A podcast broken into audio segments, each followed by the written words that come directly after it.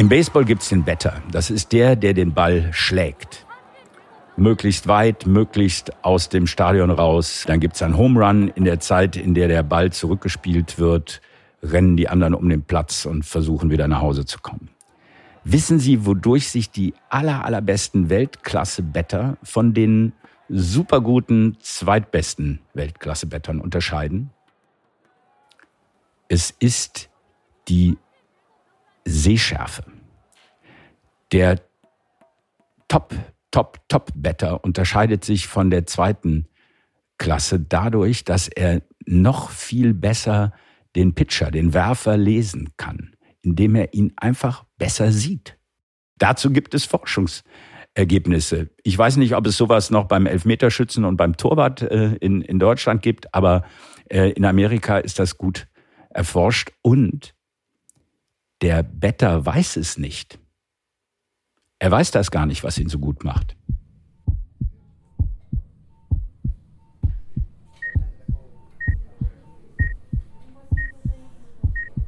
Von den sensorischen Anforderungen zu den motorischen Anforderungen. Eine Chirurgin oder ein Zahnarzt, die müssen viel können, aber ihr ganzes Wissen bringt ihnen nichts, wenn sie einen Tremor haben. Ich muss so ein bisschen schmunzeln, weil ähm, ich hatte in der Tat mal mit meiner Mama ein Gespräch, ähm, ob das nicht ein ernsthafter Beruf für mich sein könnte. Und dann habe ich ihr gesagt, Mama, du weißt das doch mit meinem Tremor, das kann man vergessen. Also eine Hand freihändig so ruhig führen zu können, dass man Zähne heilt oder sogar komplexe Operationen durchführt, das geht nicht ohne die entsprechende motorische Kompetenz.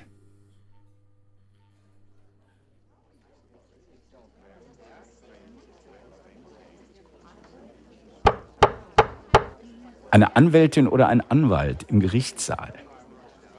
Es geht um viel, die Gegenseite ist gut vorbereitet, der Druck ist mächtig und sie oder er müssen jetzt überzeugen, die anderen wahrnehmen, aber auch die eigene Position ganz klar wie Gletscherwasser formulieren und dabei die Ruhe bewahren.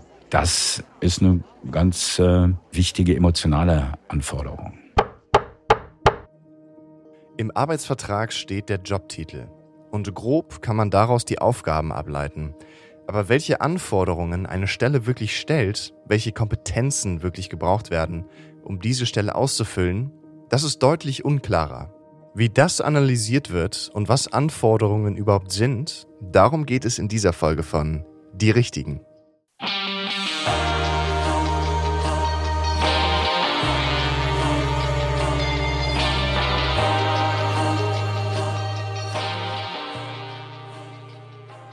Heute geht es um die Anforderungsanalyse. Was das ist und warum brauchen wir eine Anforderungsanalyse?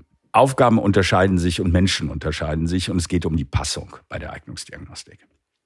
So, Aufgaben unterscheiden sich ganz vielfältig, aber es gibt so ein paar Dimensionen, in denen sich Aufgaben systematisch unterscheiden. Und zum Glück gibt es auch die korrespondierenden Personenmerkmale, die dazu passen. Um die Anforderungen zu erarbeiten, gibt es eine klare Empfehlung. Anforderungsanalyse. Drei Schritte.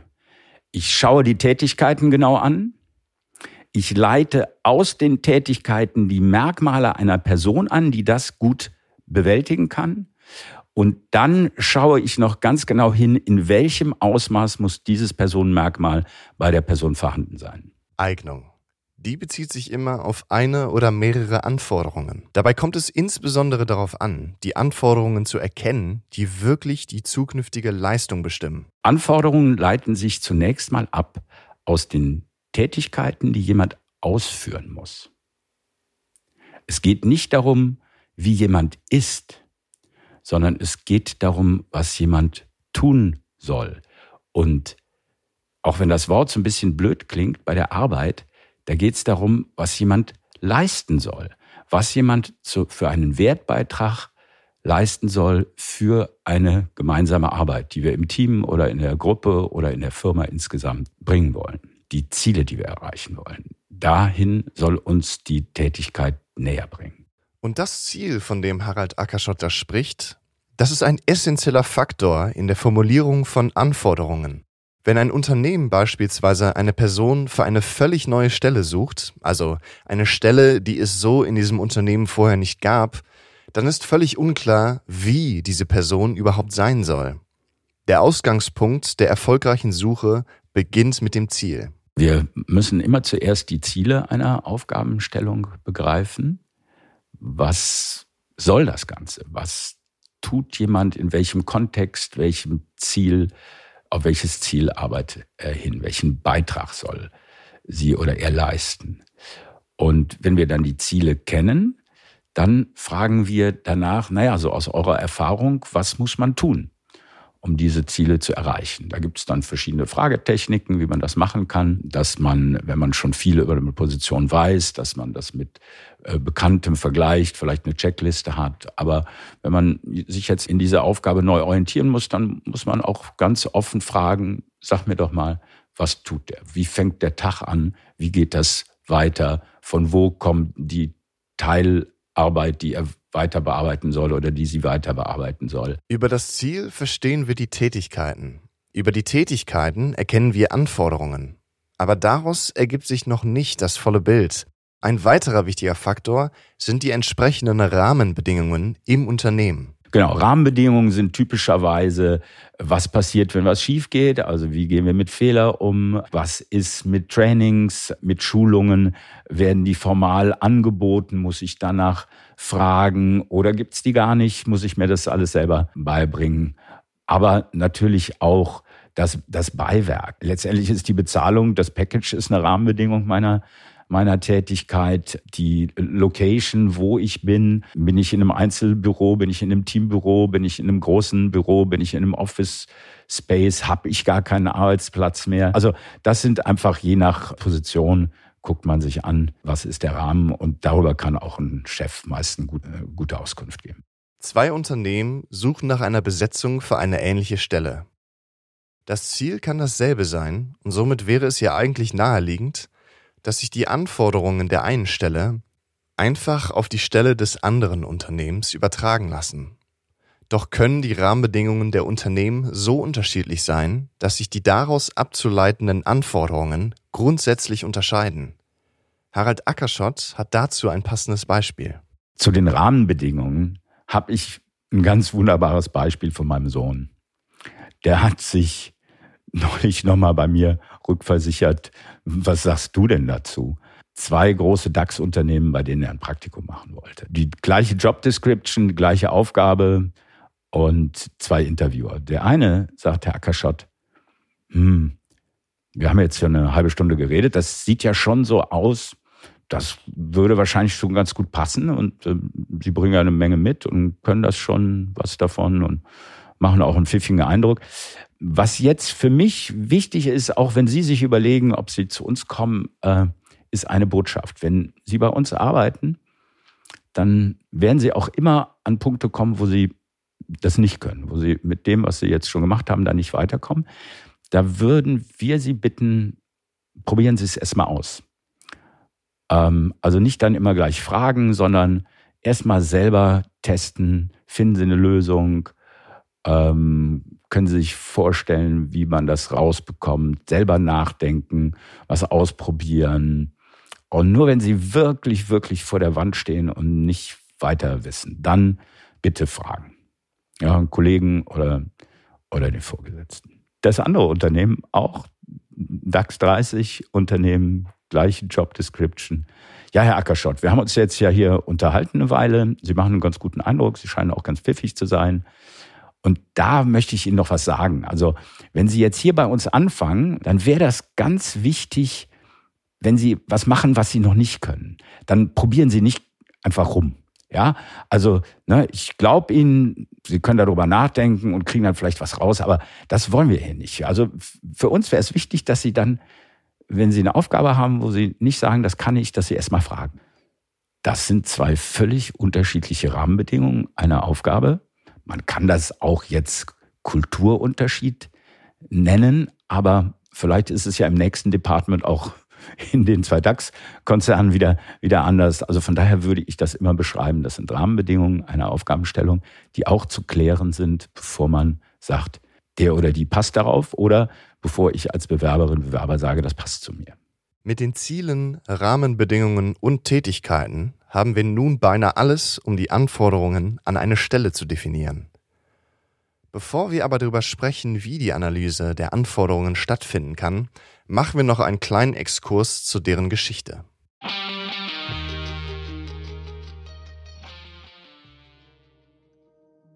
Das Jahr ist 1950.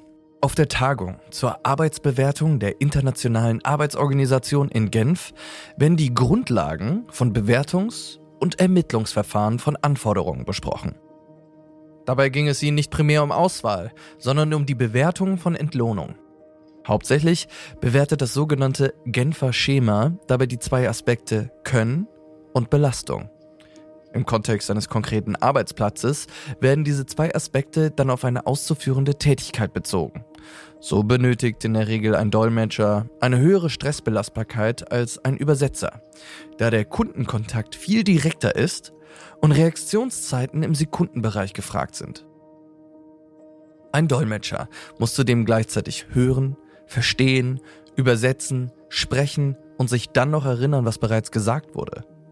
Im Genfer Schema werden Anforderungen also aufgeteilt in geistiges Können und geistige Belastung, körperliches Können und körperliche Belastung und so weiter. Eine große Rolle spielte auch damals schon der Aspekt der Verantwortung, beispielsweise für Sicherheit und die Gesundheit anderer. 30 Jahre später, im Jahr 1980, untersuchten Winfried Hacker und Peter Richter ihr eigenes arbeitspsychologisches Verfahren zur Ermittlung von Anforderungen. Dabei ging es ihnen um die Belastung der Arbeiter und inwiefern Arbeitsplätze dahingehend gestaltet werden sollten.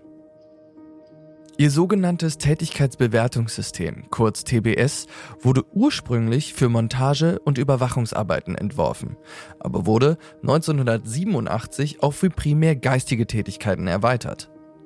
Um herauszufinden, welche Anforderungen für die jeweilige Stelle notwendig sind, wurden Mitarbeiter und Mitarbeiterinnen befragt, aber auch betriebliche Unterlagen und die Arbeitsbedingungen studiert.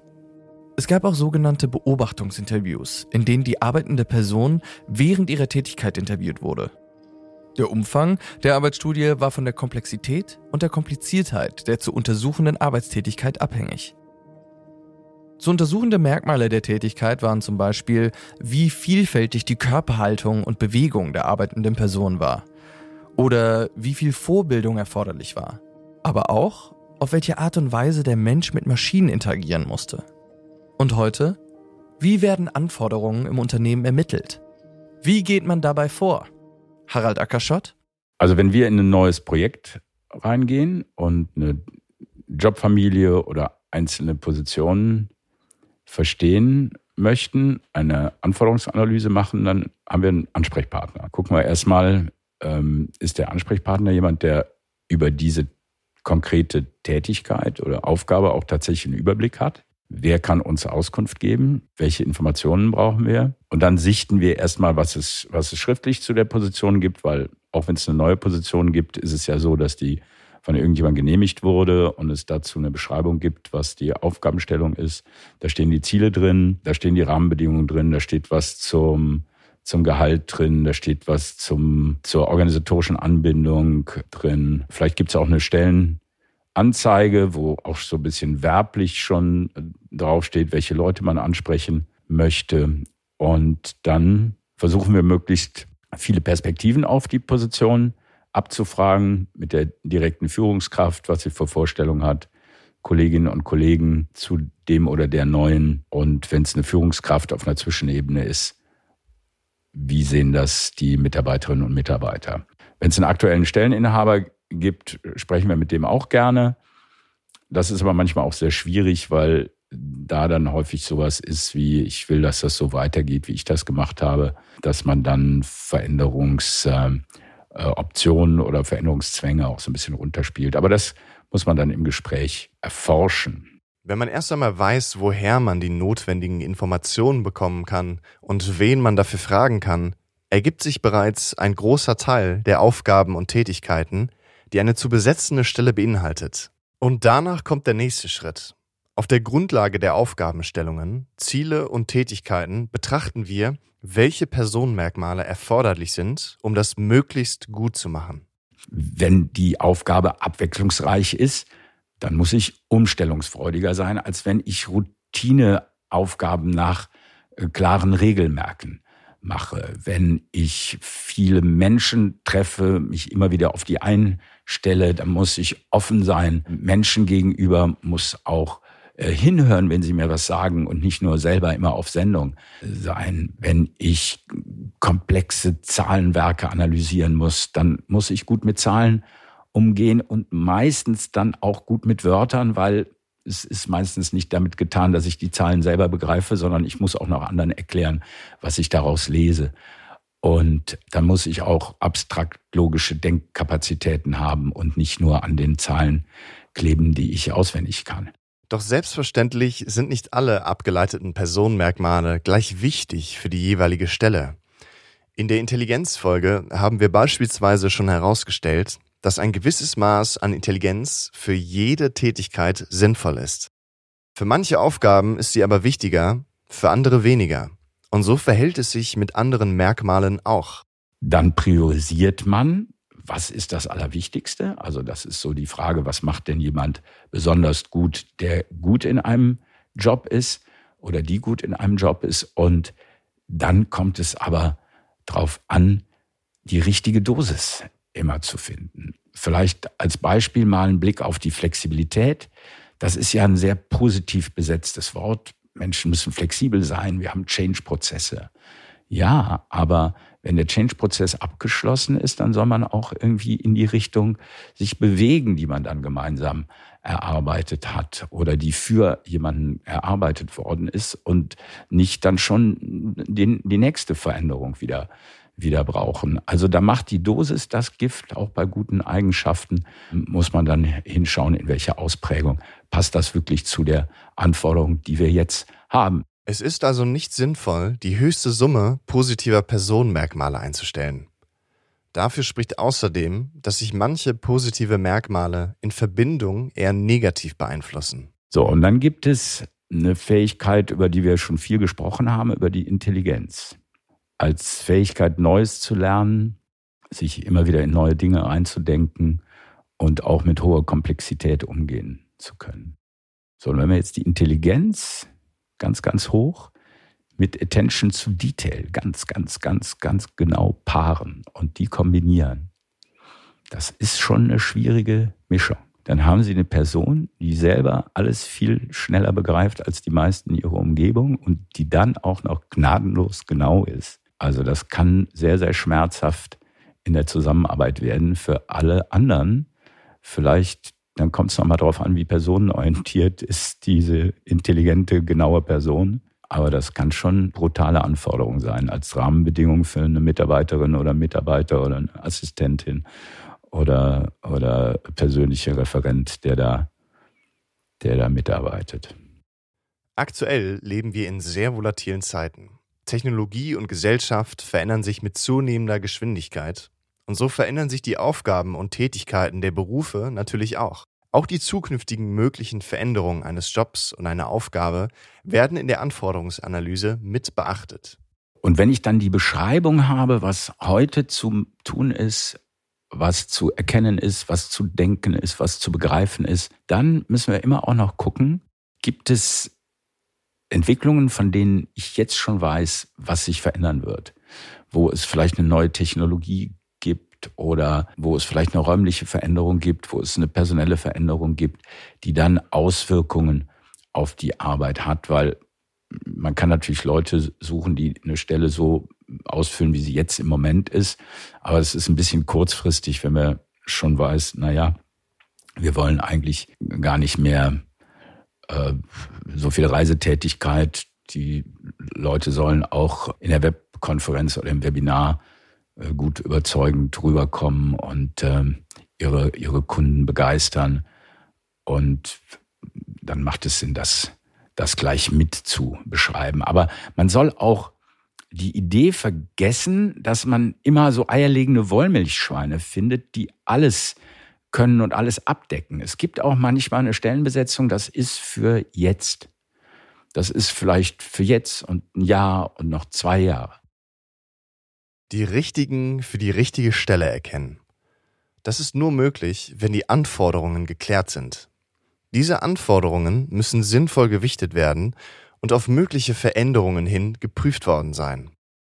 Ob ein Unternehmen nach einem neuen Rezeptionisten am Hotelempfang sucht, der kommunikativ und aufgeschlossen ist, aber auch genau arbeiten kann, oder ob ein anderes Unternehmen auf der Suche nach einer Pharmaforscherin ist, die ein jahrelanges Studium absolviert hat, penibel an verschiedensten Molekularprozessen arbeitet und auch unter enormem Zeitdruck den Blick fürs kleinste Detail nicht verliert Bewerber und Bewerberinnen unterscheiden sich in vielerlei Dimensionen. Diese Unterschiede zu erkennen und sinnvoll zu verarbeiten, führen zu einer guten Personalauswahl. Und deshalb beginnt der eignungsdiagnostische Prozess immer mit den Anforderungen. Dazu kann man auf Bekanntem und auf Erfahrungen aufbauen und im Gespräch nur nach den Besonderheiten fragen. Man kann auch, wenn vorhanden, empirische Daten von leistungsstarken Stelleninhaberinnen und Stelleninhabern nutzen oder bei besonders wichtigen Positionen die hier beschriebene strategiegeleitete Anforderungsanalyse durchführen. Mehr dazu wie immer auf eignungsdiagnostik.info.